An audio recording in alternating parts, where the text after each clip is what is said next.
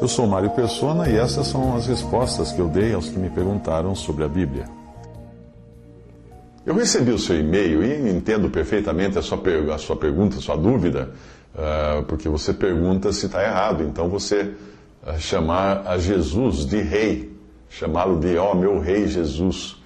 Porque quando eu, quando eu escrevi sobre o Sermão da Montanha, numa outra resposta, eu não quis dizer que Jesus não seja rei, porque você escreveu tentando me provar que ele é rei. Ele é rei. Sem dúvida alguma, ele é rei. É? Ah, é como eu falar assim: o presidente dos Estados Unidos não é o meu presidente. Mas isso não significa que ele não seja presidente. Ele é presidente do, dos americanos, dos norte-americanos. Percebe? É isso que eu quis mostrar. Que para o cristão, Jesus não é rei. Ele é rei para Israel. E para os gentios ele vai reinar também sobre a terra. O ponto é que a, rela a relação que Cristo tem com a igreja não é de rei, rei e súditos. É diferente uma relação entre um rei e os seus súditos. Por isso, nenhum apóstolo nas, nas epístolas se dirige a Cristo como rei. Ninguém ora, meu rei Jesus. Não.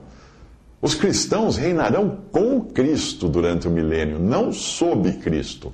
Os súditos é que, é que serão governados durante o milênio, os mil anos de reino de Cristo na terra, serão governados por ele, mas nós reinaremos com ele. Então não é correto, não, um cristão dizer meu rei Jesus. Não.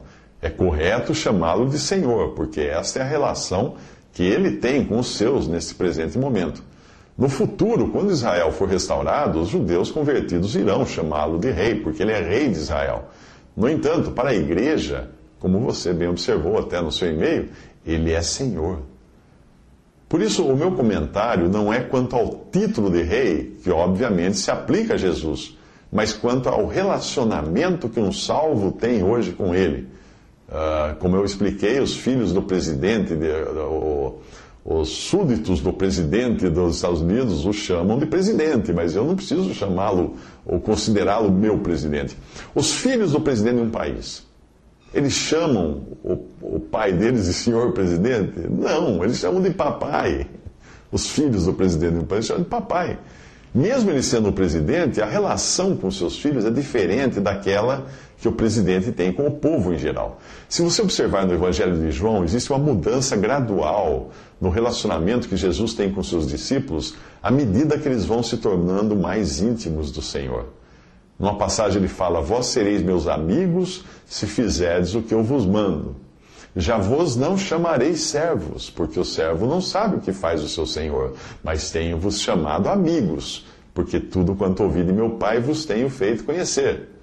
Aí mais para frente ele fala: Disse-lhes Jesus: Não me detenhas, porque ainda não subi para meu Pai, mas vai para meus irmãos e diz-lhes que eu subo para meu Pai e vosso Pai, meu Deus e vosso Deus. João 15, 14 a 15 e João 20, versículo 17. Percebe que existe uma evolução no relacionamento com seus discípulos nos evangelhos, de servos para amigos e finalmente para irmãos.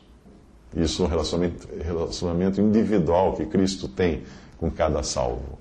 Ah, ele nos chama de irmãos, nós nunca temos essa liberdade de chamar Cristo de irmão. Eu não posso falar assim, Jesus é meu irmão. Não. Ah, eu, ele me chama de irmão. Uh, Hebreus 2,11. Porque assim o que santifica, como os que são santificados, são todos de um, por cuja causa não se envergonha de lhes chamar irmãos, dizendo: Anunciarei o teu nome a meus irmãos, cantar-te-ei louvores no meio da congregação. E outra vez, porém nele a minha confiança, e outra vez, eis-me aqui a mim e aos filhos que Deus me deu.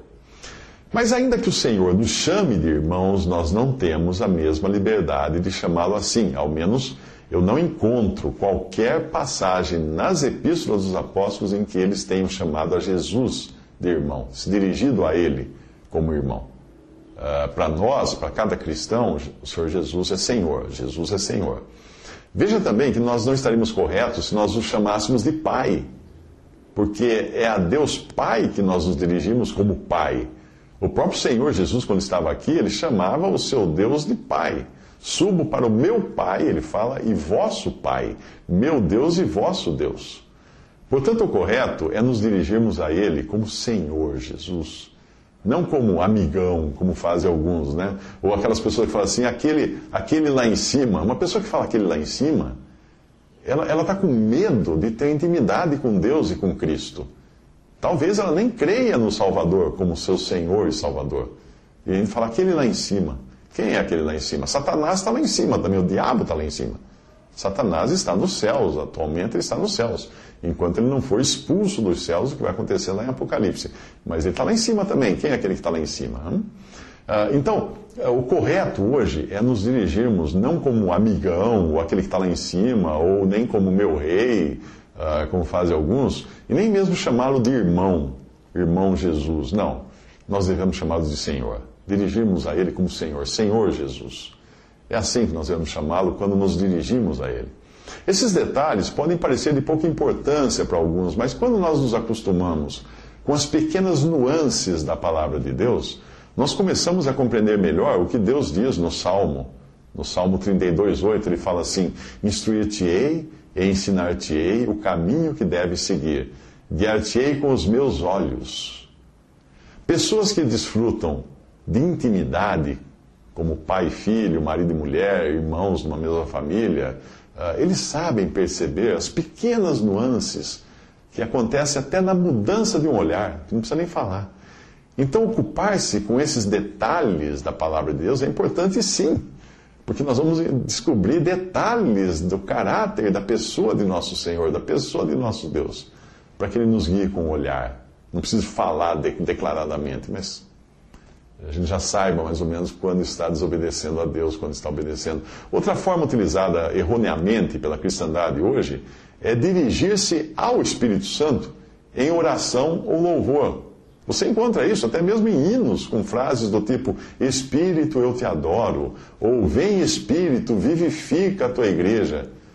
Ah, você não encontra nas Escrituras nenhum apóstolo ou discípulo no Novo Testamento dirigindo-se ao Espírito Santo.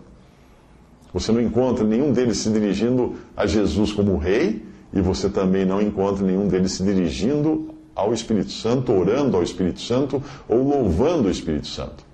Apesar do Espírito Santo ser Deus, é a terceira pessoa da Trindade, na atual dispensação ele está na terra no caráter de servo trabalhando nos bastidores, incógnito. O seu papel, a sua função aqui hoje é dirigir todo olhar e toda atenção ao Deus Filho, Jesus. Porque em João 16, 14, o próprio Senhor Jesus disse, quando ele falou do Espírito Santo, ele disse: Ele me glorificará.